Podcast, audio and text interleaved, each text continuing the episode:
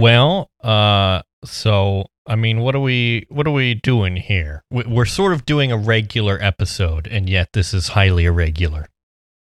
Um, that makes sense. highly irregular. Um, you might need to invest in the laxative. Yeah. And I mean, you know, people have been asking us to do a regular episode, and all I have to say to that is We don't really want what we think we desire. So. Part of the problem is is that uh, we've been recording some special episodes. I've been procrastinating doing my special episodes. And listen And to this. Listen it's to been this. it's been kind of hard because It's dark in there. it's Yeah. Yeah. there's Boy, there's so much eerie in here. there's so much going on and it feels like um Whoa. Yeah. so just but Oh my gosh. Yeah. the people have asked The people have asked, and there have been some pressing matters uh, that we've had to deal with, By the avocado dog. you know. So, hey, here we are to Oh, deal boy, with them. Look. yep So- so Here we go. Indeed. Uh, first things first. Uh, we're proud to announce that this podcast has been acquired by Quibi. Uh, Wow. However, it will become a Quibi exclusive, so you'll only be able to get the podcast through Quibi. It will remain audio only. I'm not entirely sure what will happen when you when you flip your phone between orientations, because that's Quibi's whole thing, right? Is that the video Right. changes, but this is audio only, so I don't know what'll happen there. They haven't told us that. We've been talking with Meg and and Jeffrey. Uh, I call him Jeff. Um, and uh, not a whole lot Yeah, of and I answers call there her so Meh. far. Like you, Yeah. um, another thing is that they are requiring all of our listeners to sign an NDA. Um, correct so this is no look this is just normal this is this is totally normal. Uh, industry practice non-disclosure, don't worry about it. non-disparagement. Um, you're not allowed to talk about the podcast. You're not allowed to, definitely not allowed to make fun of the podcast or me or Aaron. You're absolutely not. And this is specifically called out. You are absolutely not permitted to call us pee pee poo poo diaper babies. Um, there are liquidated damages in the amount of $3 million for each instance that that occurs. Don't do it. you can't say pee pee poo poo diaper babies and then liquidated damages. It's right down to an inch. oh Oh. so uh how's your antifa going Uh, well, you know, I'm just be over here being an anti-fascist. Um, Mhm, apparently same. that's bad now. Um, yeah which is, you know, it's somewhat refreshing that they've just gone ahead and basically admitted that they are for fascism. Because if you're anti-Antifa, you know, like Then you're we have rules of double negatives. That means you're just a fa, and the fa is for fascism. right right So- it's it's pretty simple um and it's strange that no that people are just so willing to to own themselves like that Yeah, um i think the fact that though it's like both liberals and conservatives can agree you know oh yeah. Mm-hmm. that that you know they're the they're that it's a big old sign. Like it's like right. Yeah. I mean yeah they're like oh bo- the only people doing anything is antifa. Uh, and it's like well hmm. It turns out the tactics may be working. Um, Right. you know ignoring that antifa isn't like an actual organized uh organization. If anybody doesn't know that and this is the thing that i tell everybody to go read um the um no forgetting who wrote it off the top of my head um there's a book called antifa the anti-fascist handbook by mark bray go ahead and Mhm. read that book it's very good highly recommends if you are not aware of what it actually is but it is more of an ideology Yeah, Um, th- yeah. that- well, yeah. No, that's exactly it. It's an ideology. It's not really an organization. There are antifas in like cities around the country, but they aren't really closely linked to each other. No, there's no real organization. It's definitely not, and- like definitely not as organized a political force as, for example, the Republican or Democratic parties. absolutely not. Yeah. Or you know the the Brotherhood of uh, the Fraternal Order of of uh, yeah, or Police. even the three percenters. oh yeah, right, totally. Yeah.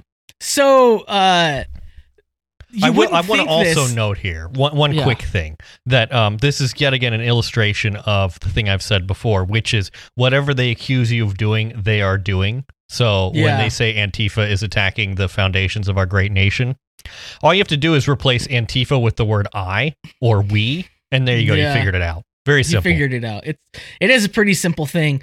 yeah. It's funny because uh one of my coworkers came in uh the other day and was like, "Have you been on Nextdoor lately and seen what's going on?" And I was like, "No, I don't really go on there." And, and she was like, "Um, everyone is losing their minds about Antifa, and they're saying." Bats in here. they're saying that they're coming to kill all of the whites and and all this. oh They're- yeah.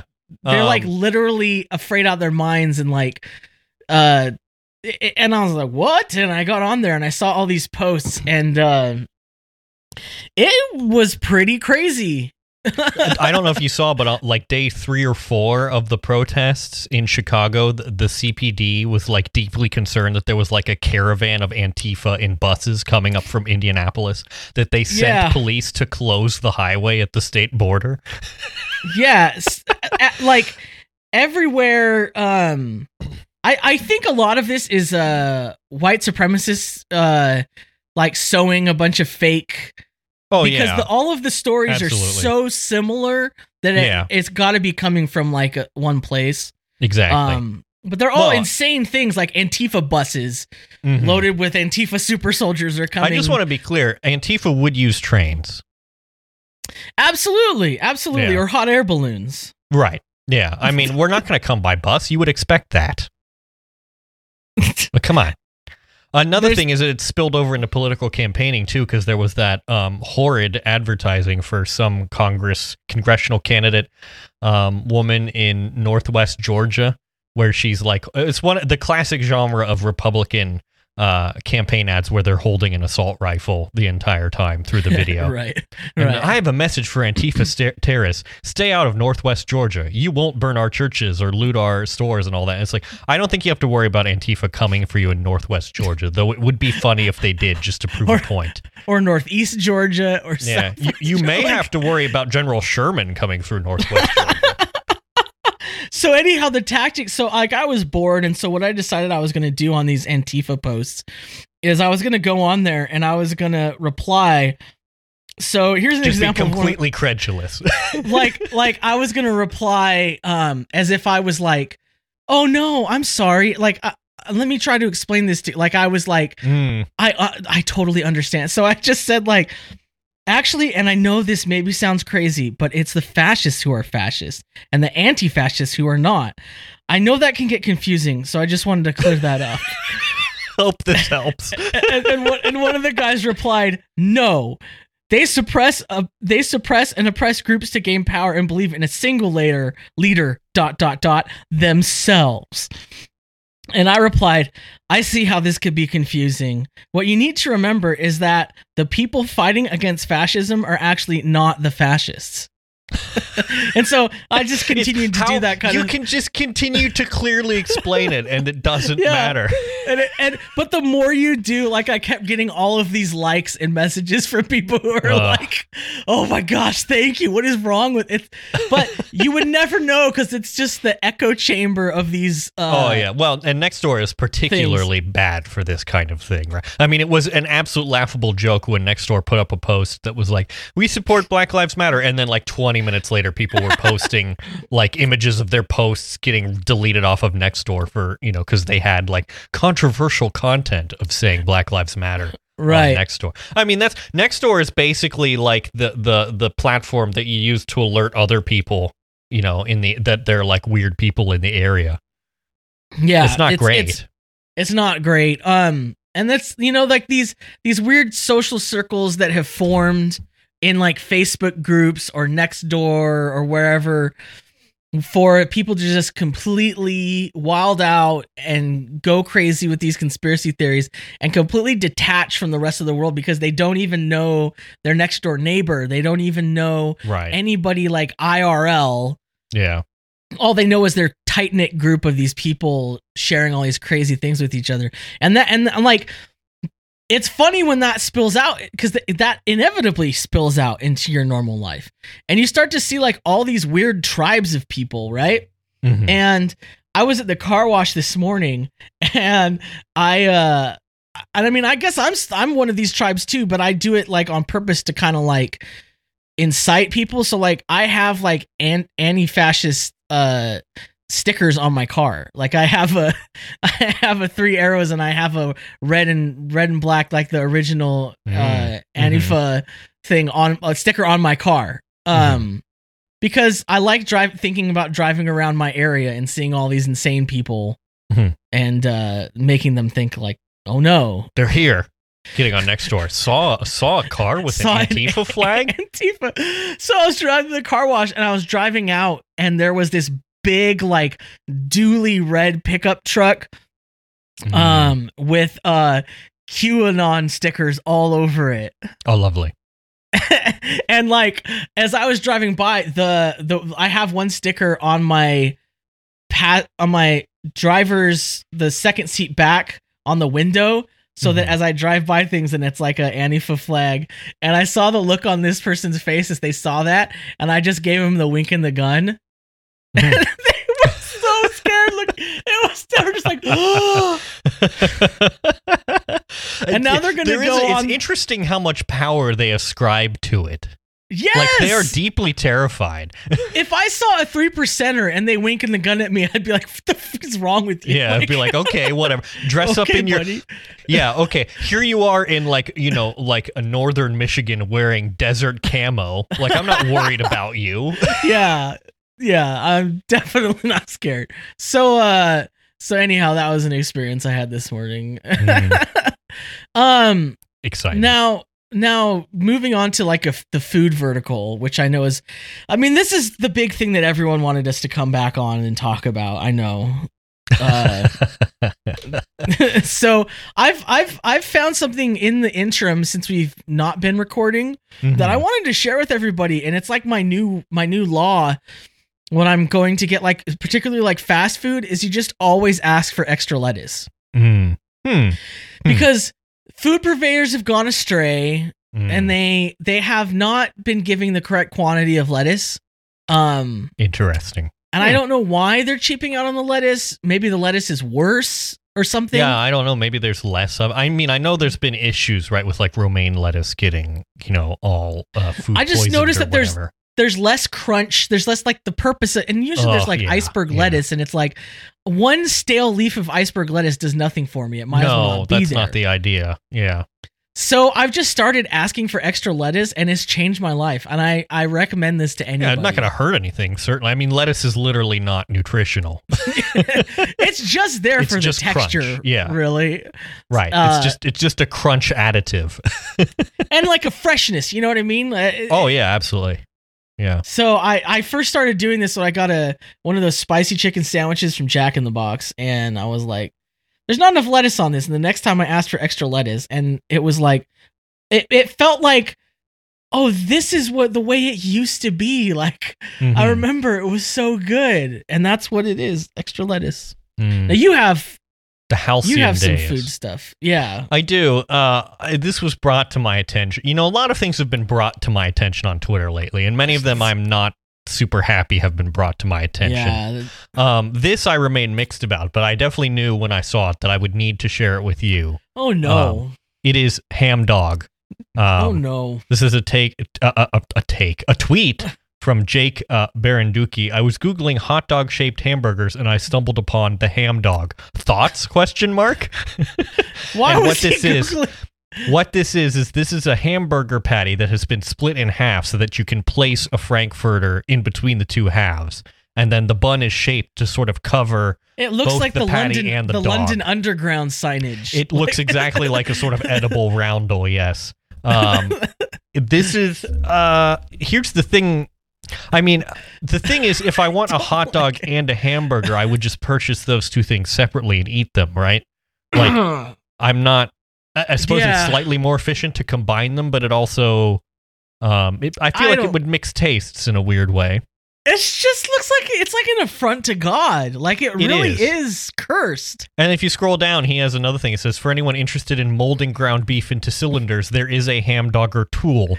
Well, okay, so I could get down with a ham dogger.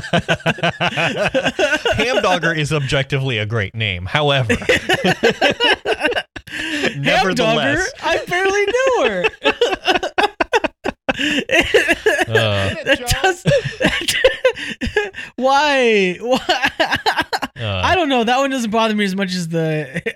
yeah, well, you know, I can't stop looking. Okay. A promise I've made to myself to eat in a more healthy way, a better diet. yeah. Oh It's well, I was. I, I forgot to share mine. Hello, everybody. I'm Huell Howser, and here I am eating my salad. I've got lots of lettuce here. and that's what we love. We love lots of lettuce. So the lesson here is more lettuce, less ham dog. Um, don't quit unnecessarily combining foods. We don't need to do that.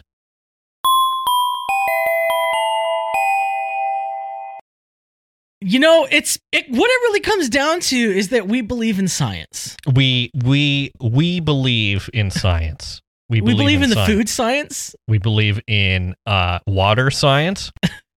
I'm in the mood for some water. Um, we believe in uh, well, really just all kinds of science. Well, we you know, we also believe in uh in uh, canine nutrition science. The grove we were just visiting, Yes. their dogs Eat ate them. avocados. oh yes, that's a lovely synthesis. Um, Yeah. But yeah, what we especially believe in is saying that we believe in science. I just like I, I I remember I added this to the notes because someone said that and everyone was like, "Yas, queen." Thank you. Thank you. Thank you. And I'm just in the corner, just barfing my guts out because Yeah. it's like all the valor that people feel like they should get for saying such a simple thing. It's like, congrats. Yeah, it's like wow. you bel you, believe in science. Wow. Uh, um, really breaking some new ground with this. Um, Yeah, it, I don't know what's more annoying that it's like trying I mean- to uh virtue signal in the stupidest of possible ways or whether it's also like trying to be like I'm better than those people like you're just trying to erect this barrier. Right. Well, and this is not to, um, you know, minimize the fact that scientific literacy has in general been going down, but I'm not sure what exactly you think you're accomplishing by going, well, I believe in science. Most of the people And who the say that probably don't have great scientific literacy. let's yeah, right. Well, and and and and also the I believe in science gets used by literally everyone on every side of an argument, you know. So Right. it- it's not really meaningful because that's the nature of science is that um it is open for interpretation in a lot of ways. I think most often you can what pick, you can cherry pick, I mean, is what I'm saying. Yeah, yeah. And but most often what it is is it's like a subtle form of bootlicking and kissing up to the professional class is what it is. It's like Mm. signaling that I am a upper middle class, I'm the professional class. I'm not I respect our first uh professors. yes. All all professors matter. All, All disciplines matter. And it, I don't know, Uh, to me it's just like, oh, it's so I'm part of the thin thin blue line. That's for biology, and then you have the uh, thin red line. That one's for medicine. Um, Jeez. It's just Uh. I don't know. It just really bothers me, and it kind of bleeds into something that we've been talking about that that, that kind of needs to come up. Um, because there's this, this uh, just be- so, in case you haven't been aware, there's been a lot of protests lately about the nature of police brutality and racism in our country, and indeed in the world. Um, right. And so there is a, a sort of mass movement that has been happening uh, to, um, you know, take tangible steps to defund the And- police, and- abolish and it's the important- police. Yeah, and it's important to note too that it's not just racism or police brutality, but it also is combined with a class analysis with a class consciousness that like this is all tied to our economic and political system. Right. The Right. police inevitably enforce the will of the very rich and, and the capitalist system that we live under.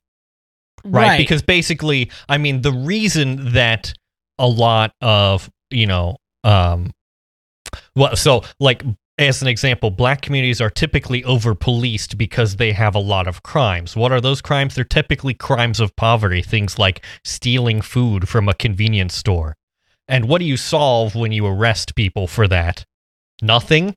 You could give them money so that they don't have to steal food, but that And would I mean, be even- hard. even the crime's not even theft so much as it's like loitering because they have nothing to do because right, there's no exactly because the education system has failed them and because you know our our jobs and employment systems and companies have failed them as well and right yeah it's all these things that um you know we we've basically systematically dismantled any of the sort of support structures you know things like mental health services and, social work and things like that. And we push that all onto our police and the only thing the police are trained to do is is beat people and shoot them.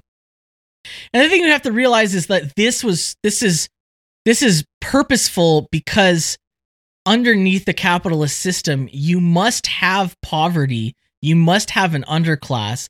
You must have this this uh conglomeration of unfortunate circumstances under under unto which anybody can fall into who does not toe the line and so that you can use the fear of that uh, against other people. And and because y- you cannot have everyone working because then there would be no profit. Right. And that that reason that that fact, the fact that you must have an underclass is why movements get co-opted. And so that's what we're that's what we're talking about here and that's what we're seeing is that there are movements that threaten these power structures. And so there have been efforts to co-opt these movements and redirect them to less destructive or ideally non-destructive ends. Um and that's you Yeah. had this, so I'm going to let you take it from here. So the one of the first ones we've seen is this eight can't wait campaign, Mm-hmm. which was uh, pushed by DeRay McKesson, who was a prominent um uh He was you sort could of a- say organ Yeah, organizer he's like a guy on the ground at Ferguson. Right. And and and he's from Baltimore. He was involved with stuff there.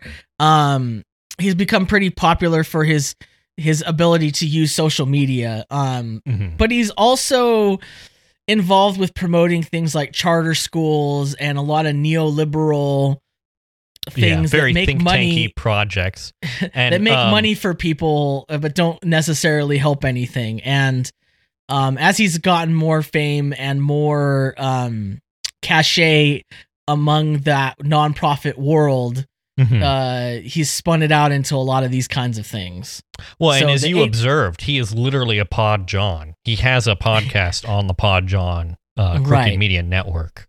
so that should give you pause He's con- he's connected with all of these uh, what I would call insiders. You know, this sort of network of like think tanks and nonprofits and things like this.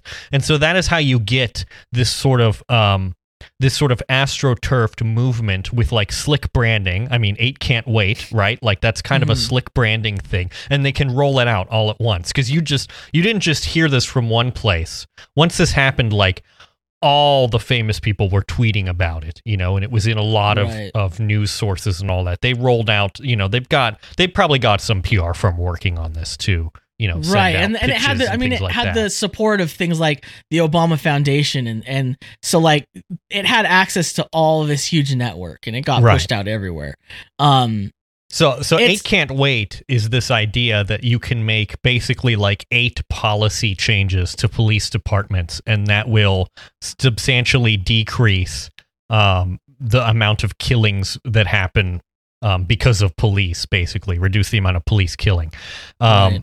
And it sort of sounds good if you don't actually think about it or look into it at all um, some of these eight things include require warning before shooting um, ban shooting at moving vehicles. Require exhaust all alter- all alternatives before shooting. Uh, ban chokeholds and strangleholds. Which, like, these are all very small things. Um, and that also are mostly in place already yes, indeed. So the statistics that they that they use to sort of say, oh, this reduces violence by whatever percent. I think they've taken it off the website now because it got debunked. But it was basically like you would have to implement all eight of these policies and then theoretically the data shows that police violence would decrease by this amount a lot of police departments already have these policies in place which Mhm. should tell you how useless they are. For example, you know, in New York City, where Eric Garner was killed by a policeman who did a chokehold on him, chokeholds were not legal or permitted for police to do. That did not stop them from doing it. So, Right. but the thing is that this is a way to sort of co opt and redirect the protest movement that's currently happening now. Instead of saying abolish the police or, you know, find some ways to divest from policing and look at other community strategies for policing. Um, Yeah. Just, just say that you're making some policy updates and then you have a win for yourself. And you can see how silly this is. If you Google 8 Can't Wait, you can find lots of news articles about police departments committing to some or all of these principles. Because that, if they do that, it doesn't threaten their position at all.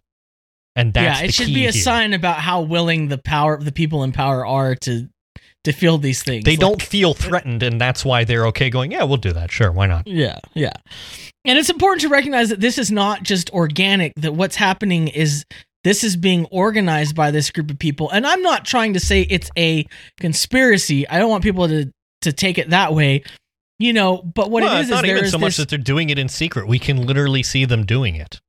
Right. Well, and they they're all they have these connections in these groups that all work together in conjunction with uh corporations and Yeah. nonprofits. And and so it's it, it- it's it's easy to think when you see something on social media, you hear something, oh, that sounds like a good idea, but like just stop and think about it real Right. quick. And their Think whole about- thing, right, is to say, like, oh, defunding the police doesn't actually mean defunding the police. It means doing these eight things. And it's like, what they've told you there is that the words that you're saying don't mean what you're actually saying. And you should Yeah, think abolishment about that doesn't mean abolishment. Yeah. Imagine th- an easy thought experiment for you when you hear this is to go back to to pre-abolition of slavery, hmm right? Yeah. And put it in that context. Well, abolition doesn't mean abolition. right. Well, oh, what? Instead, we're going to require plantations to pass or uh, implement these eight policies, uh, banning whipping. And yeah, no. I mean, Yeah. that's just. Think of it in those terms. And I know it's hard to do that because we always assume that in the present time, we're being reasonable and rational and and we're better than the people in the past that we're more cognizant like we're not as ignorant Mhm. but this is the tale of history is that we're always ignorant We're- Right. you you need to really think about it in that context and and and it's important because if you turn on the cable news like i you know every once in a while i'll turn it on just to see what they're talking about and this is the thing they're talking about they have tons of experts on there to tell you that what that abolition doesn't doesn't mean abolition and Mhm. here's here's what here, let's redirect they don't have any experts on to explain abolition from a pro abolition standpoint Right. Yeah. that should tell you something Yeah. Because they can find all of these people who are talking about the eight can't wait stuff. Because again, these things are, are orchestrated and they've they're almost certainly from the organizations pushing this eight can't wait thing, they are sending pitches to these news organizations and saying, "We have such and so person who is willing to appear on your program. You know, well, ha- you can have DeRay on, or you can have someone else on."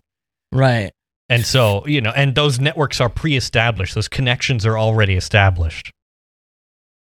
yeah um, But uh, you know, if you want more detail on this, far more exhaustive detail than we've gotten into, there is a link in the show notes to a piece on Vice about um, the Eight Can't Wait initiative and the Eight to Abolition initiative and what makes them different and things like that. Yeah, and I would also say something that I found exceedingly helpful is to follow actual Black Lives Matter organizers and Mhm. groups um and let them explain what they're up to.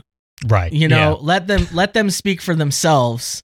Um and don't go to these experts and intermediaries who have nothing to do with them. Mhm. Um because I can tell from from discussing it with people involved there that they're pretty frustrated as well and they're doing their best to try to try to counteract this stuff. Um, so Yep. it's smart. all just stuff getting thrown in their path that we don't yeah, need. And don't participate in it. You know, Yeah. that's don't all. that's- boost it. Don't retweet it. Don't do anything like that. yeah, Just definitely not. yeah.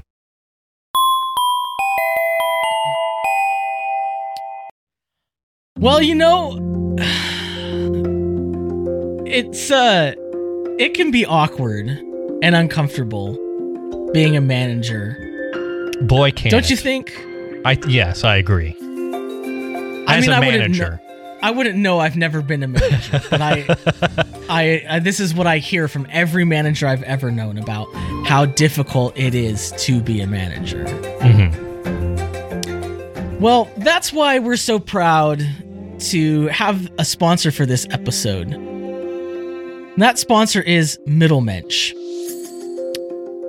What Middlemensch does is it takes all those awkward and uncomfortable parts of being a manager or a boss, and it does it for you.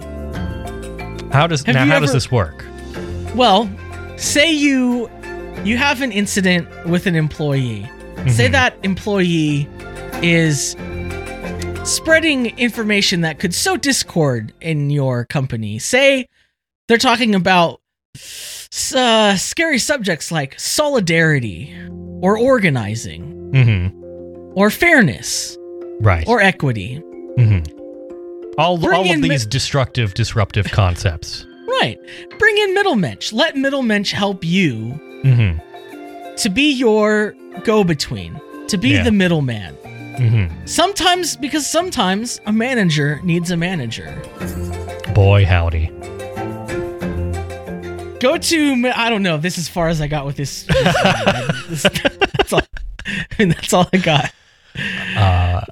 Visit uh, visit our website at uh, W, double W,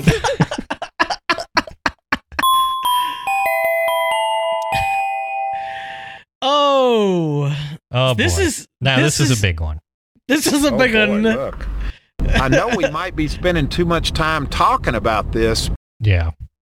Um. So, uh, this is a segment um that contains uh many uh well it contains a couple topics about um revelations that have occurred over the past week. Um, starting first with things related to Cards Against Humanity, the board game company, and Max Temkin specifically. Um, there were uh, quite a lot of allegations of mistreatment and systemic um, racism and, and taking advantage of the people of color who work at the company.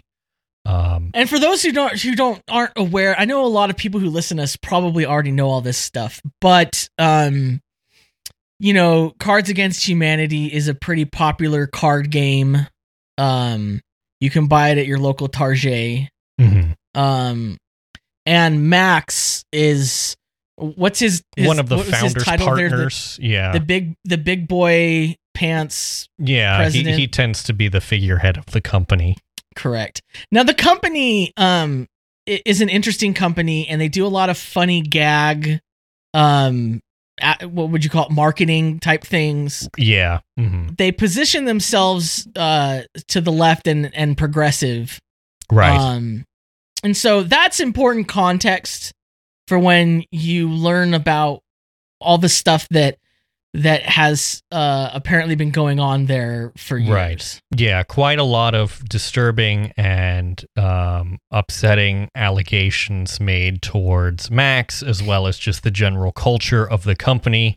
Um, and this builds upon a rape accusation that Max uh, had back in 2014 that was mostly sort of swept under the rug. I think he he he at the time he published a, a sort of non-apology apology for it and promised to do better, and then didn't. Um, and so these things have sort of come to a head now together. Um, and quite a lot of people have spoken out. There are links, uh, exhaustive links in the show notes. Um, Yeah, one, one that I would don't have point out is the article from um, Anita Sarkeesian about uh, her Medium post um, about Max, and um, you know, because she has worked with Max in the past, and um, you know, um, talking about uh, the rape allegations and other allegations. Um, and how she sort of looked the other way, and that was incorrect. Um, and the steps that she's taking to remedy that. And then also a tweet thread by Andy McMillan, who is one of the organizers of the XOXO conference, which it turns out um, Max is, is banned from, and he gets into some of the reasons for that and his experience dealing with Max. Um, Yeah. There's a lot of heavy stuff. Um it's uh and and you know, I know me me and Andrew uh, we we are big we were big fans of uh podcasts that involved Max. Um and you know, we were kind of in that world and we spent a lot of our time in, you know, Discord servers with other people who are in that world too. And so it's kind of a big thing and I think both of us had our maybe we had our own reactions to this uh everyone's processing it in their own way but a lot of the frustration that i think we've shared um is that it, it it's hard because everyone tends to make it about themselves Yes, and and, And I, I- think that this was illustrated by so the, the podcast in question is Do By Friday. Um, Yeah. and they published an episode on Wednesday. Uh, these allegations first came out on Monday, I believe. Um, is that right? I, I want to check so that I'm not saying the right the wrong thing. Uh, They- June sixth, which is uh, yeah, that whoa, that was Saturday. that was a saturday yeah Yeah, so they had been out for for several days at this point, um, and they addressed i- the whole situation briefly a- in the sort of introduction to the episode. Um, and you and I both both thought that they did not do a particularly good job. no Um, the, the no. the hosts Merlin and Alex. Um, Max has left the show, unclear whether it's permanent or not. Um, but they talked a lot about um, being worried about Max and not a lot about any of the uh, specifics of the allegations or any of the victims. And I thought that that was inappropriate um, in these sort of things, this sort of situation. You should center the victims. I am not deeply concerned about Max. Um, he has clearly done some bad things, and he must um, bear the consequences of those things.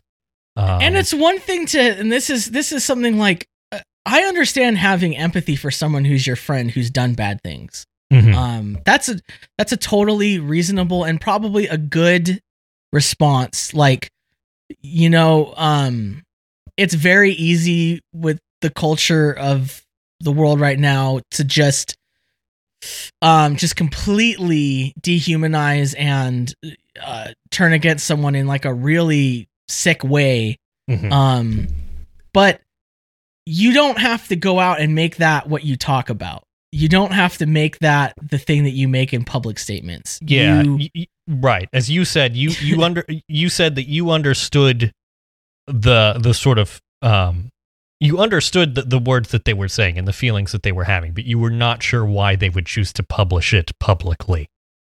The because- fact that that's what was at top of mind Yeah, and that's what they chose to share and Mhm. i don't think there was any sort of tactical reason for that i just Right. think yeah, it kind of alludes to the nature of this kind of thing eh, which which is that it's all it all turns into a a, a did not- factional tribal kind of a thing Right. it, it did not uh, suggest to me that they were completely understanding the the gravity of the situation or that they were taking it as seriously as I think they needed to. yeah or in some ways thinking of themselves as victims Right. instead of which I yeah, I mean like they have a podcast that ha- of which Max was a host. That podcast Right. makes a significant amount of money on Patreon. So I Right. suppose it is somewhat natural to question because quite a lot of people have quit the Patreon now to think of how that's going to affect you personally. But you kind of have to suck it up and get over that because even though it is affecting you, it is certainly you more not than affecting you benefited from Yeah. it you you benefited from it and also it is not affecting you nearly as badly as his actions affected the victims correct Um, Yeah. and, and then I found it. I, I so I listened to the intro of that episode, and then they tried to do a real episode following the intro, and I found that so incongruous I could not listen anymore, and I it turned was it off. just it was completely bizarre to me. I it, just it felt like very much like we're going to like tick a box here. We have talked about it, and then we're good. And and I think the thing that I want to get across too, because we've talked about this, is that we also aren't experiencing the same reaction as a lot of people of like vengeful anger and and, or like um grief and, and and a feeling of uh, you know like feeling distraught right. And I understand, I guess, why other people do, but Yeah. we just don't because it's like this. To, in the end of the day, this is like a celebrity or a, a public figure or a a Yeah. podcast. It's not and i've got a lot to talk about friend. that uh later on but right, Right. exactly it, it's it's a different way of approaching um you know well like the hosts of podcasts or whatever and how you how you sort of which bucket you sort them into in your mind Right. i guess Right. And I think I think it's important to, like just because people have different responses, those are valid. Like yeah but it, it just I wanted to put that out there to put it into perspective for why we would say what we'd say, right? yes Um, yeah And and as if that all wasn't enough, this week Mhm. there was similar and parallel stuff coming out about um another uh person Organization, person another organization which is the the BA test kitchen. yeah the bon appetit test kitchen which we have Yeah. talked about in the past um Right. As you know, um Yeah. we're big fans. Uh Bradley, my grandson, uh makes a show uh for it. yeah um and and and they have been a similarly popular public persona um Mhm. and and yeah people they also had that sort of um facade or air of sort of progressiveness um And- and, and like this- positivity this almost communal nature, right? This Yeah. collegiality among everybody that we're all having fun here. right it seemed like it seemed like everything in the test kitchen was sort of a, a perfect harmony in a way you know it was Yeah. it was there were like dysfunctional elements of it but in a sort of relatable happy way you know right. um, but then that was very much not the case um and and a, a culture uh, that doesn't just afflict Bon Appetit, to be honest, but it, it inflicts the entire Condé Nast media organization. Um, but was brought to a head by uh, surfacing of a picture of the ed- now former editor in chief Adam Rapoport doing brown face, um, right. which uh, was a picture from some time ago, but a picture that he apparently had framed on his desk in his office, which is just an extremely bad and idea. apparently was me. pretty proud of. Thought it was pretty funny. Um, and then uh, larger allegations um, and complaints coming from the chefs and uh, staff of Bon Appetit, who are um, people of color, that they were basically systematically underpaid, um, undermined, disrespected, um, you know, all, all sorts of things like that. Um, it came out that basically all of the white um, hosts of videos were, were compensated extra on top of being like editors at the magazine. They were also paid for their appearances in videos. This was not true of the non white hosts. Um, and I struggle to think of any sort of reason that you could offer for that that makes any sort of sense at all. Like that is just completely indefensible. Um, Yeah. Yeah. It's pretty bad. Um, and it's not uh, they they. it, it's been pretty interesting to see their public, um, the way they're dealing with this, the different personalities It- of people involved, and It is interesting to note that the Bon Appetit organization and like Condé Nast has responded and and made some changes already versus Cards Against Humanity and Max who have said absolutely not a thing. Not a single thing. yeah, thing. not there's nothing, Yeah. just nothing. Mhm. So I mean, th- that's the raw, the rough outline of everything that's going on. It's a bummer. Um, It was a bad week for like many many reasons. not the hits fun, the hits week. kept coming. Uh, and they just and- don't stop coming. They do not. yeah. and and uh we wanted to talk about it because I think a lot of people have been going through it as well. And we wanted to just kind of think about what are some of the takeaways from all this. Mhm. Um, it's one thing to like You live and experience you something learn. and talk So- about it, but yeah, what are we Yeah, learning we, from? we've lived this? now. What can we learn from this? Uh, and I think there's a, a lot of things that we can learn from this. Um, yeah. First thing is that like, and it's funny because it's like we've just been saying this forever, but yeah, bo- the bosses are bad. indeed. Yeah, you you should not you should not be surprised when you find out that a boss is bad because yeah. and is like taking advantage of their employees and being disrespectful and all. because that. that's that's kind of like the name of the game. Mhm.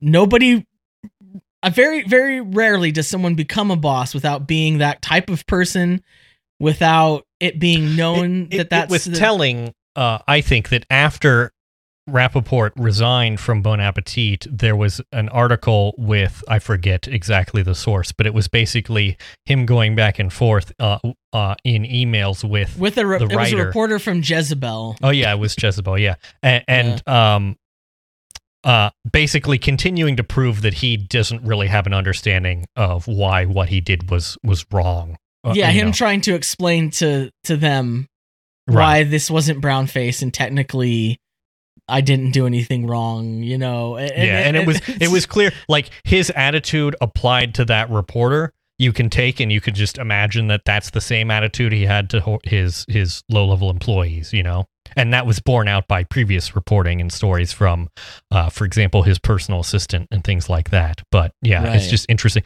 Yeah, th- these people aren't really going to learn. I think is the thing. Um, I mean, yeah. it, it it's all a toss up, I guess, and some of them definitely aren't going to learn. The other thing that I thought that th- the thought that I had this week was was about stan culture hmm and about how it it has it has been co-opted or maybe it always was Mm. as a as an op for capital. hmm it it, it is basically exceedingly useful Right. for those who hold power to use this to manipulate people into holding unreasonable beliefs about Right, other individuals in positions of power or public prominence. Because your, you know, rabid fandom for Bon Appetit, who did the benefits for that accrue to? Like if you bought merch from them or whatever, did that go to the hosts, the people that you actually like? No, that went to the company and the people at Yeah. the top. And and we Yeah. you know, like as much as you liked watching Sohla or or Priya or Gabby or or anyone else, they were underpaid for their work. Yeah. So like you watching, you know, didn't solve So that you were or you basically are helping to generate money which they for the people do, doing all of these terrible things. right? Yeah, and Which that is not I mean, to say th- don't enjoy things. I mean, come on. I'm not trying. We're right. not trying this is to- just uh, continued rehashing of the principle that there is no ethical consumption under capitalism. right, right. Um, and beware about how that culture, that stan culture, can create these biases or cause you to ignore things that are quite obvious. So. Mhm. f- uh, for instance, is with Cards Against Humanity, the Stan culture, the culture of stanning Max They- Temkin. they definitely you to- exploited their reputation as a sort of woke brand, Yeah, but and it allowed them people to to, to, to bypass their reasoning of, of of looking at that group and being like, "Well, hold on, why aren't why aren't they unionized?" right.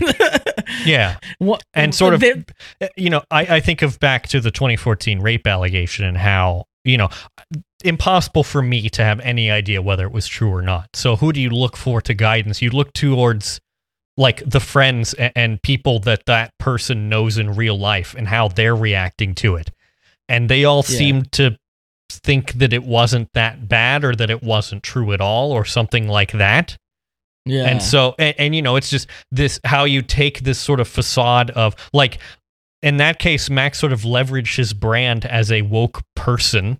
And Mhm. and and did some manipulation there, basically to to continue to maintain his station in the world, more or less. That's what I've. That's what I've from the Cards Against Humanity thing in particular. The from all of the little bits and pieces that I've seen, it, it seems to me like there was quite a lot of manipulation going on. Uh, in the terms sick of thing about it is that I assume he believes that about himself. And I think Hmm. that's how he justifies his behavior to himself because the ends justify the means. And yeah, there's some bad things that happened and some people who got hurt along the way, but I'm really trying to do this greater Yeah. goal. it's like, oh yeah, you know, we've mistreated a lot of our workers who are, you know, from marginalized uh, communities or groups or whatever. But, um, you know, we did, um, you know, like put up a bunch of anti-Trump billboards or whatever, and so, you know, those things equal out or whatever. Yeah, I don't know. It is it is a pretty twisted thing when you start thinking about it. Um But that's the thing. That's the thing is that the manipulation was that you didn't think about it until now. Right. Right. Yeah. Um and that kind of goes into the another point that like any organization for and created within this racist and capitalist system will always have these issues. This is not just a Cards Against Humanity or a Bon Appetit problem, right? Yeah, which I have seen people. There have been people that have wandered into the Do By Friday Discord and they say, "Why is it so bad for Cards Against Humanity? Surely every place is like this." And it's like, yes, but that's not. That doesn't excuse it here or really Right. anywhere. Like that is sort of the point: is that it's unacceptable everywhere. Uh, Right, Yeah. and- I, there, yeah. Anyway, And the there were sooner people we deal with it- And confront it, the better. yeah. I'm just very over the people who are coming in like, this just sounds like workplace politics. It's like, uh huh. Thank you for your contribution. Very helpful. yeah. Um, another another thing is uh I think and I don't want this to be misconstrued as a critique of quote unquote cancel culture because hmm. I am I am not an edge lord stand up comedian who's who's gonna do a routine. Yeah, we're about, not we're "Oh, not New York Times culture." columnists or we're you know, not we're not Bret Stephens. yeah, Um, but I do think that focusing on these totems of of our fury can like yes. be a It- distraction. well, it's a it's a kind of a of, of co-optation as well, right? Because you think well, we'll just cancel this one person, and that Yeah. solves the issue.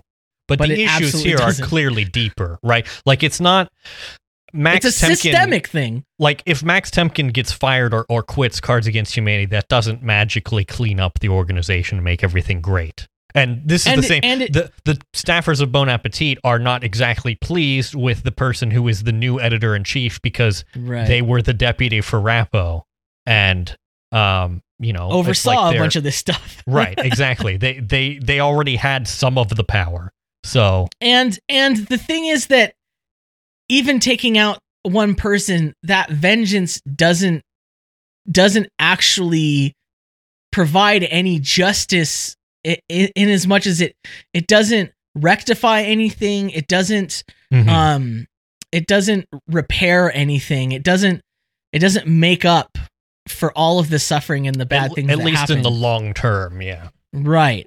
I and think so what we're saying that's here what you is have that to think about. I think what we're saying here is that, like, obviously there are people responsible and they must be held to account, but that's not the only thing that you should do. You have to do, and it's hard work, the broader work of, of tr- you know, completely remaking these organizations and, Right. and rooting this out from wherever it, um, you know, springs up. Um, Yeah. you can't you can't just fire somebody and say, "Well, we've solved the issue." Right. Yeah. Yeah. it's and a, it's, it's easy a long get road. yeah, and it's easy to get caught up in it. it. And so just be aware of that. You you put something down here that you said you were you Oh wanted to talk yes. So about. the other thing that I have thought about a lot with this, especially observing, there's been a lot of people that have come into the Do By Friday Discord server, um, and uh, they're all very emotional, and there a lot of them are very distraught and betrayed, um, and I've been thinking about that a lot and that reaction because it is somewhat unusual uh, to me personally, and I think to you as well. Like we said, Um, but this is all to do Like I'm with empathetic to it, but it is alien. Yes, it, it, it requires, and, and that's why I think I've been thinking about it is because I've been um, trying to put myself in their shoes and understand their interactions and their relationship with the podcast and and you know the hosts and things like that um, to try and achieve a greater understanding here. Um, this is all to do with parasocial relationships.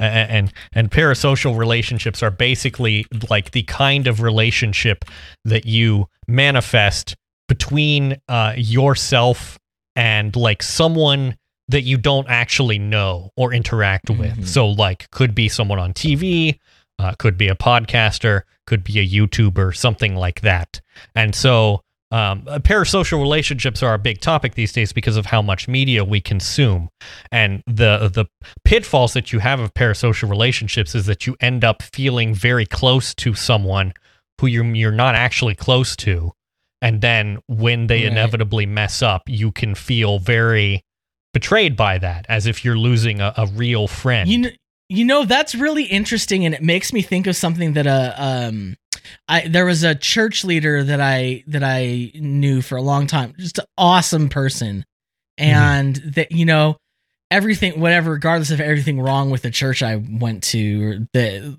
this person was just the kindest, good, best person, and they were um they were a psychologist and they they often talk to me about this idea that they thought was pretty important that people didn't realize and it was that you society wants you to have in you you have as a human being have a drive to have intimacy Yes. you want intimacy whether that's physical or emotional Mhm. you want you crave that intimacy that's like a human drive but Yeah.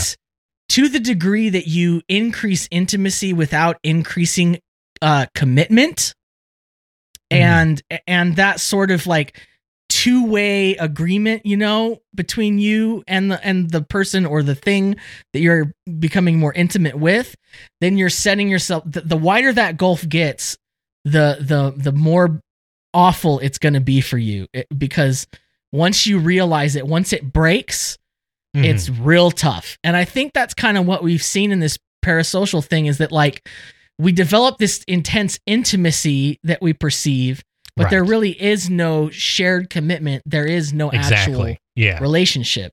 and, and that's the it- it's so firstly i want to say it's not wrong to form these kinds of relationships and it's not it- it's And to perfectly to, it's like- perfectly natural to feel the desire to be in Yeah. communion with people. And you know why would you listen to a podcast if you didn't like the hosts and the things that they talked about? You have shared interests there. The thing is that's an interest that you share with them not that they share with you. It's a one-sided relationship. And so there are a lot of pitfalls and you you you have to be kind of careful about these kinds of things. And i think Yeah. i think you and i have learned that from i don't know previous experiences um Mhm.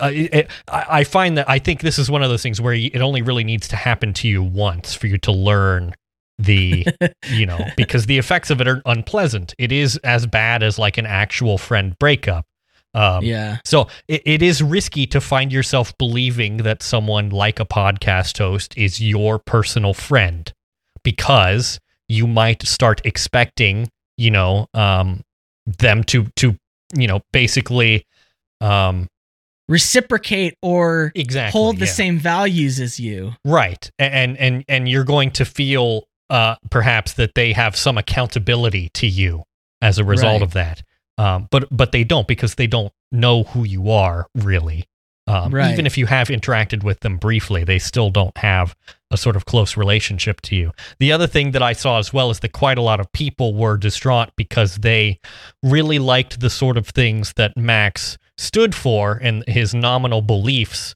and they are finding it hard to reconcile that and sort of that how they modeled themselves after him with his true nature. And so my thing there is that it is risky to take someone's personality as a model for your own, and you should not just simply adopt like um, someone, a, a particular person, as a model for yourself. The danger of role models is that no one is perfect, and so if you take them Right. in whole, you are accepting their flaws as well and, and trying to incorporate those flaws into your own personality.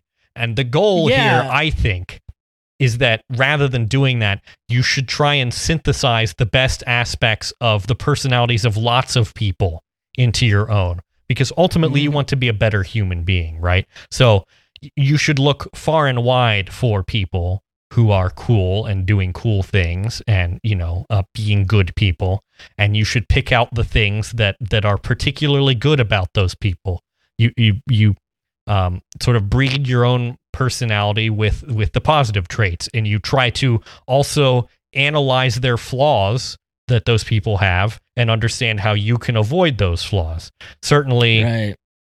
even before all of this came out, Max was well known for sort of his disorganization and that um, things that in hindsight sort of make a lot more sense that when they work with, with- but that how he would sort of pawn work off to people and generally have a sort of um, low regard for um, like things getting done or whatever, you know, and yeah. um, that I identified as like I don't want to be that kind of person, right? And um, Correct. Another a criticism that we both have of Merlin is that he is not super good at responding to critique, and we saw that after this episode came out. Um, he was being indignant on Twitter about people emailing him, um, and that's not really something you want to model for yourself either. So Yeah. Yeah. the difficulty here is that it is very hard to identify the strengths and flaws of people um, because you, you can't possibly know what's going on in their head. And so you will make mistakes and you shouldn't feel bad about that. I don't think if if you were trying to model yourself after um, the sort of um, politically progressive person that Max tried to portray himself to be, I don't think that you should feel bad for yourself no. um, because you were somehow swindled by that because those are yeah, those you, are you noble desires, right? Yeah. Um, and then my conclusion here is that we, we have to hold, hold people to account, but we also shouldn't be afraid to cut them out if they do not want to actually be held to account. So, Right. you know, you can call upon them to do the right thing, but they may not do that. And so you have to be prepared to deal with that and, and, and to cut them out of your life if they will not rise to the occasion and admit their wrongdoings. And that's because if we are to live in an enlightened society, there has to be consequences for bad behavior. We can't just forgive bad behavior because we liked the person uh, and the podcast that they did. And that's something I saw as well. Is that it seemed to me that there were quite a lot of people who are who were um, looking for reasons to forgive Max. They really just wanted to, um, like they don't they didn't really want to uh, reevaluate their relationship with their idea of him. And I think you really Yeah. just have to accept that you are going to have to do that. Um, with, Yeah. not just with Max, but like with any other public person you can think of. I think that's the thing that that sort of differentiates you and I from a lot of the folks that we've been talking to. I think is that we are prepared to do that at at mostly any time. Like when I saw the first allegations on Saturday, I thought, uh, you know, I thought, well, that's interesting. Um, I wonder how this will develop. And then as more and more allegations came out, I was just like, well, to be honest, I'm not that surprised, and I am, um, you know, I, I don't feel like it's a particular. Like I was prepared to to um to consider that Max was perhaps not the person that I thought he was. yeah. And and and I mean and I give myself I give myself um, space to say, well, you know, I made a mistake, and, and also to, uh, and to a degree, I was manipulated into thinking that he was the kind of person that he isn't. But there's also things for me to learn there. Um, you know, there were a lot of um, sort of um, uh, like. i there's all these things that you can pull together now, and if you string them together with red, red, um, red yarn, you know, on a on a on a corkboard, you can connect the dots and be like, oh, this all points in this direction that people have been talking about now. Um, so that's Yeah, sort of a lesson for me. And there's lessons about, you know, like we've said um, with stan culture and things like that, where you are, um, you know, uh, basically read- readily forgiving of, um, you know, mistakes or things like that when perhaps you should interrogate them further. So I don't know. There's been a lot of folks who have been having trouble with um, sort of reevaluating their relationships to, you know, not just Max, but to like people in media generally. And I've been trying Yeah. to help to the extent I can because I think I do have a different perspective than a lot of these other folks. The difficulty, of course, is that I am really good at understanding my own perspective and how I go about these things and not so much at how other people go about these things. So I am offering Right. I'm offering my thought process on this. And I, think of it from a perspective of someone who's who does a podcast. Um and for for God knows what reason people listen to it. Yeah. And and like to like say nice things or have critiques or Mhm. um, give us ideas or feedback. Um, and uh, from that perspective, also, it it would really make me feel terrible to think that anybody out there is like trying to model their life off of me or thinking of me as their Yeah. actual IRL friend. I mean, when yeah, we've we I I'm mean, we both have discussed a lot of the flaws that we have uh Yeah. you know, quite readily. And so right. I, I try to be very open about that stuff. And I'm sure there's things that I haven't ever talked about that, you know, Right. if they popped up, it would hurt people's feelings. Um, but the you point know, of this like, podcast, I think, is that we want to help you learn. We Yeah. don't want to help you learn from us. We want to help you to learn for yourself, if that makes and, any sense. and, and through the things that we've learned, you know, yeah. and, and, and picked up on and kind of, it's a, it's a empathetic, uh, cathartic it- experience of you know, going through it together. Right. Yeah, like uh, uh, what I I'm trying to with this podcast, I'm trying to give people the tools to understand the wider world. Um, And maybe this I- is I getting a little far up our own butts, but right, but I, I don't I don't want people to adopt my own thought processes. I want people to understand how we think and consider, you know, synthesize that with their own thought processes. Right. So Yeah, yeah. And in the end, you know, I think like sometimes it's like this is a good opportunity to take a step back and evaluate your relationship with the media you consume, with Mhm. your social network relationships, what you think about those things, particularly during a time right now when there's actual stuff going on on the streets in real life. You know, there's yeah, and you're getting there's such a from like- all angles. With for instance, I feel real stupid that I only know I really only have a relationship with one of my neighbors. Mm, I don't mhm. there's one that I don't want to have a relationship with because they're very not great. But you know, there's the people across the street in Kitty Corner. I don't really know them. And so, you know, thinking about allowing myself to be so upset about an internet um board game person Mhm. versus there's probably people on my own street here that are having a hard time or that are going through things like actually experiencing the problems of our society right now with a pandemic going on with all of this uh you know white supremacy raining down on us. Like it, perhaps i should invest a little bit differently um my intimacy you know what i Mhm. mean? Like Right. my relationships and and just think about that. Um it has been really rewarding lately to like be involved with you know i joined the dsa uh, um and, and you know that hasn't even been that much. It's been kind of hampered by the pandemic. It's kind of difficult to do all this stuff online. Um but even that is just like a little bit more real than these other relationships to a certain extent and a little bit more rewarding you Mhm. know? And i'm not saying turn it all off and don't listen. I mean f- listen to our podcast please. I don't know. I hope that makes sense. Yeah. So speaking you know, wait I know we might be spending too much time talking about this. yeah i feel like oh, maybe we should move on there's some more there in the show notes you can read that right like yes. Uh, the only solution is to burn it all down. yes That's an article you can read. oh no i did okay here we go I was on the Huell board. Um, Just a quick update to um, someone would we I- discussed. I, mean, speaking of people who build their personality based on on uh podcasters and stuff, yeah. I you know, so this is um a, a fellow that we talked about in season two, episode fourteen, Rich Computer Man.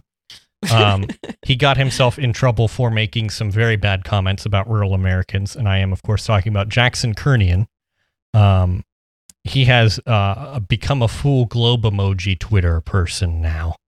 Um, Yeah. this was brought to my attention, um, and it's just interesting to observe the sort of um, path that that one's life takes, I suppose. Um, again, this is you can choose to learn, you know, of observing people and learn and see how they live their life and and, and learn from that.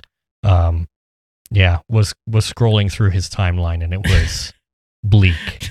There's just I don't so much. I, I don't want to do because um talking about him is not exactly punching up and we try to only do punching up, but um yeah. I mean he, he also seems to lack any sort of shame. So It's very, it's very hard. It's very, I mean, I try not to. I know you. I try not to like pay much mind to these kinds of people, and it's very hard because it's like they're very. what I think is what, what, did we, interesting what did we say before the show? It's like credulous, self-promoting morons is what we came to like. yeah. The, the and thing that I self-promoting found part of it makes it hard to ignore them. right. Yeah. Um cuz he's clearly chasing a bit of clout here in his um his his Twitter timeline. But what I found I think most interesting from his tweets and all this goes for global emoji Twitter in general is just the way that they frame problems and their thought processes are so foreign to me because they they suggest a like essentially a surface level understanding of each problem and basically Yeah. I, I think the sort of globe emoji um you know a modus operandi is that you see a problem and you immediately reach a conclusion about it and you do not interrogate it with any sort of depth as to like what could be you know the further root causes or whatever. In in, in automotive engineering there's the five whys which is supposed to help you to get to the root cause of an issue. You say what's the Hmm. problem? Why did that happen? Why did that happen? Why did that happen? And it seems like they just see a problem and they go oh uh, well what we need to do is um, this and and the thing is that this usually involves a very obnoxious technocratic solution and they'd rather a- spend it- more time on that than evaluating the causes of problems It's solutioneering, is what it is, right? is, it's not engineering; it's solutioneering. Right. it's like, well, I can very easily solve this problem. I'll be back in six months after you give me several million dollars with a policy proposal that basically says means test children's school lunches or something like that. right. And that the, the i mean i don't know if you have more to say about that. Uh, we don't want to belabor the point but you know Yeah. rich computer man uh jackson kernion globe man he's at it again. He's popping off. Yeah. uh and i you know there's a th- here's just one of the the hits. Hmm um as as our ongoing crisis keeps rolling along i find myself continually surprised alienated out of sorts wow is- bummer for you dude Yeah. Which is, to me, what that suggests is that you have not been able to connect everything together. That basically, you wake up every morning and you're like, wow, I can't believe that that happened. But you don't think about how all of these things might be interconnected in some way. You know, like basically no systems level analysis of the well thing. at and all. maybe maybe you feel uh su- that's that covers the surprised the alienated maybe that's because you are so privileged that you are so removed from the rest of the world that you you aren't you struggle aware. to empathize. and you don't have empathy you don't understand you Yeah. do feel you are you are literally alienated Mhm. because you are alien to the mass of humanity and that's not a problem with the massive humanity dude Mhm. that's a problem with you yeah, and the fact that that really bums him out yeah, it's like oh must must suck to be you sucks to suck you know yeah. Whereas the Whereas. opposite of that is is a is an idea that we've that we've come on come upon. My name's You Huell. know, the man, Look at the myth, the legend, Huell Howser is Right like now I'm riding high. he's like the opposite. He's like the opposite. So Huell Huell goes to a restaurant and they're like, "Oh, we're halal," and he's like, I had never even heard the word halal before, which just goes to prove how much all of us have to learn about each other's customs and religions and something as basic as as what foods we eat and why. That you know, I that my eyes are watering up a little bit now because that is just it's a it's a excellent way of seeing the world that I think is just too rare these days.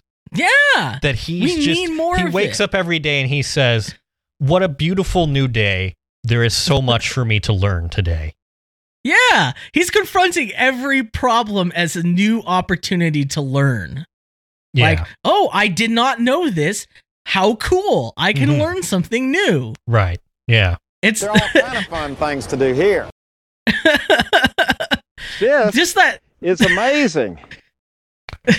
It's just, Just- so that's what we you know, really we've talked about being glitchified. I think we're now moving to the next phase, which is becoming Huell pilled. I think that's the next phase that we all need to we Yeah, all need to get just- into. And it's just fully adopting trying well, it's it's a it's a it's a constant struggle, right, of self-critique. Um, but adopting this idea, that this mindset, this lifestyle that each new day is an opportunity to learn new and exciting things about the world. And some of those things may not be pleasant things to learn, but they are Right. important. And, and they do they do demand, you know, uh, your attention and, and, and, and action.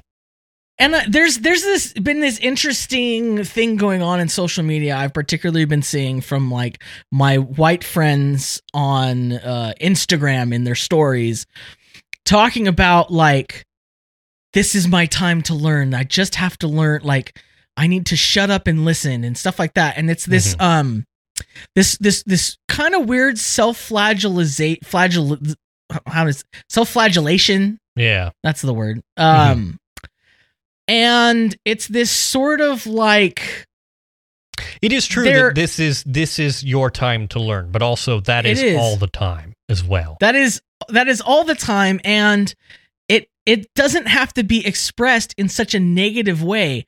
And Yeah. there's there's a lot of questions that I keep hearing from white people lately Mhm. um where they say, "Well, I don't know what to do because I am afraid that I'm going to offend somebody inadvertently. I'm going to do something wrong. I'm going to get it wrong. How do I be an ally uh, and and not make mistakes and do it wrong?" And the and and, and, the I answer is this isn't about you. yeah, the the answer is you're going to make mistakes. Yes. You won't have a perfect knowledge. You're going to make mistakes. The thing is you have to you have to approach things as Huell does to where you make a mistake that you can go, that's cool. I just learned that now. I won't do that again. Yeah, someone points someone calls you out and you're just like Oh boy, look. Yeah. and you're just and you're just excited and and uh you you you understand that it's an opportunity to learn and to grow and it's not you can't just like live in the in this fear of being always socially correct and pleasing everybody at the expense of not doing anything to create a better world. Do you know what I mean? Like Yeah. and the fact that that's what people are getting fixated on and they're making it about themselves instead of about like helping people hmm is the problem. Right. It's like, well, how do what do what can I do here? And the thing is, that is ah, there's a very fine line between you taking the opportunity to learn more and you performatively learning more. If that makes yeah, and sense. something and something else that goes along with that is it's not your job to punish people who make mistakes that that that you know better. You know, like for Mhm. instance, a recent example of this was people posting the the black pictures uh right the black for square. on, yeah. on- the black square on Instagram. Mhm. I I I did it. And Yeah. I'll tell you why I did it. Hmm. I woke up in the morning and I looked at Instagram and tons of my black friends were posting these black screenshots and I was like, you know, I want to show them that I support them too. You know what I mean? Like hmm hmm so I so I did it without much thinking. It was like four in the morning. You know what I mean? Uh, Right.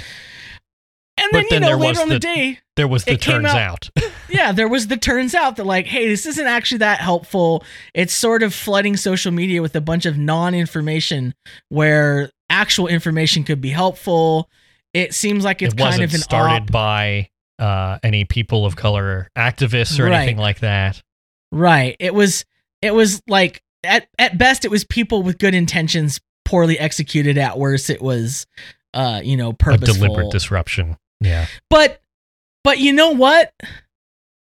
The the next week and a half or 3 weeks of people going on and on and on about how terrible that was and how stupid people were for doing that, how bad you were Yeah. is like not super productive. No, I'm not sure that that's helping. And and people the, the almost the worst thing was people who did it oh no i i did it wrong they deleted their post and then they spent the next week talking about i was fooled and this is what happened it was ter- so terrible and and and again making it about themselves rather than like being like crap i made a mistake this is an opportunity to learn and not Mhm. fall for the same kind of thing yeah. Um I, I think it's you know- because in this moment there is a very much a desire to be seen doing the right thing. Um and some of that stems from this is the thing about human beings is that we, we always have these like noble desires we have these good motivations that get hijacked by our the, the part of our brains or of our consciousness that's like selfish yeah. and and and so you know you just have to be aware. And but you, you going out there and doing something is good. Trying to learn is good. Being positive um is good. Instead so- of instead of posting donate money to some orgs and you know and you don't need to post about how you donated money to some orgs. You can just donate money to some orgs or something like that. Volunteer for something, you know. yeah um i don't know i i i, I am reminded of the uh, uh you know a couple of of biblical lessons about you know um people who pray performatively versus those who do it in secret and things like that Yeah, So- but alternatively, the what's also bad is the people who spend their whole time complaining about the people who are doing it wrong. Like, yes which, which, I, I, guess is kind of the whole and I am conceit of this trying- show.